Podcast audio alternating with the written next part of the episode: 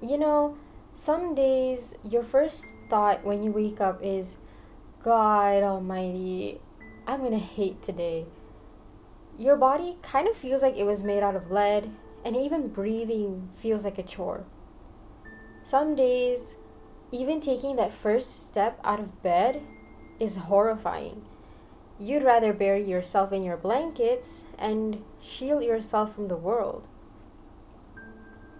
Some days, the sun will seem like it's shining too bright, so you decide to leave the curtains down because the darkness makes you feel safe. Some days, replying to a text or answering an email is daunting. Your fingers kind of hover over the keyboard as you slowly get lost in thought. There are days where it feels better to lay down on your comfy bed and stare into the infinite space because it feels as if, you know, you're welcome there.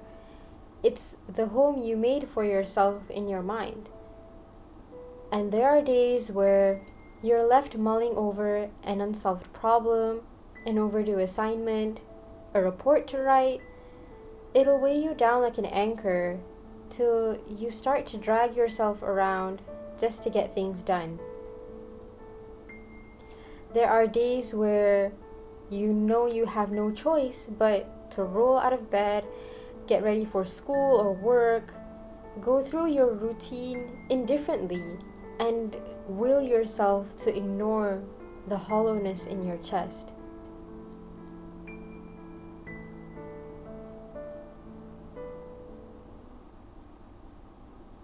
My friend, on days like this, remember to take a deep breath, feel the breeze that kisses your skin, and feel the air you breathe into your lungs. On days like this, play your favorite music. Curate a playlist that calms the raging storm in your mind and save it in case future you needs it. On days like this, take a small piece of paper, scribble out your frustrations on it. And sometimes I like to rip it to shreds.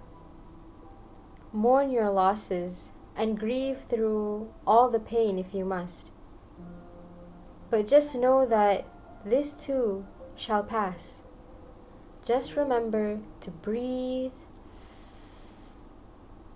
and you're already one step ahead.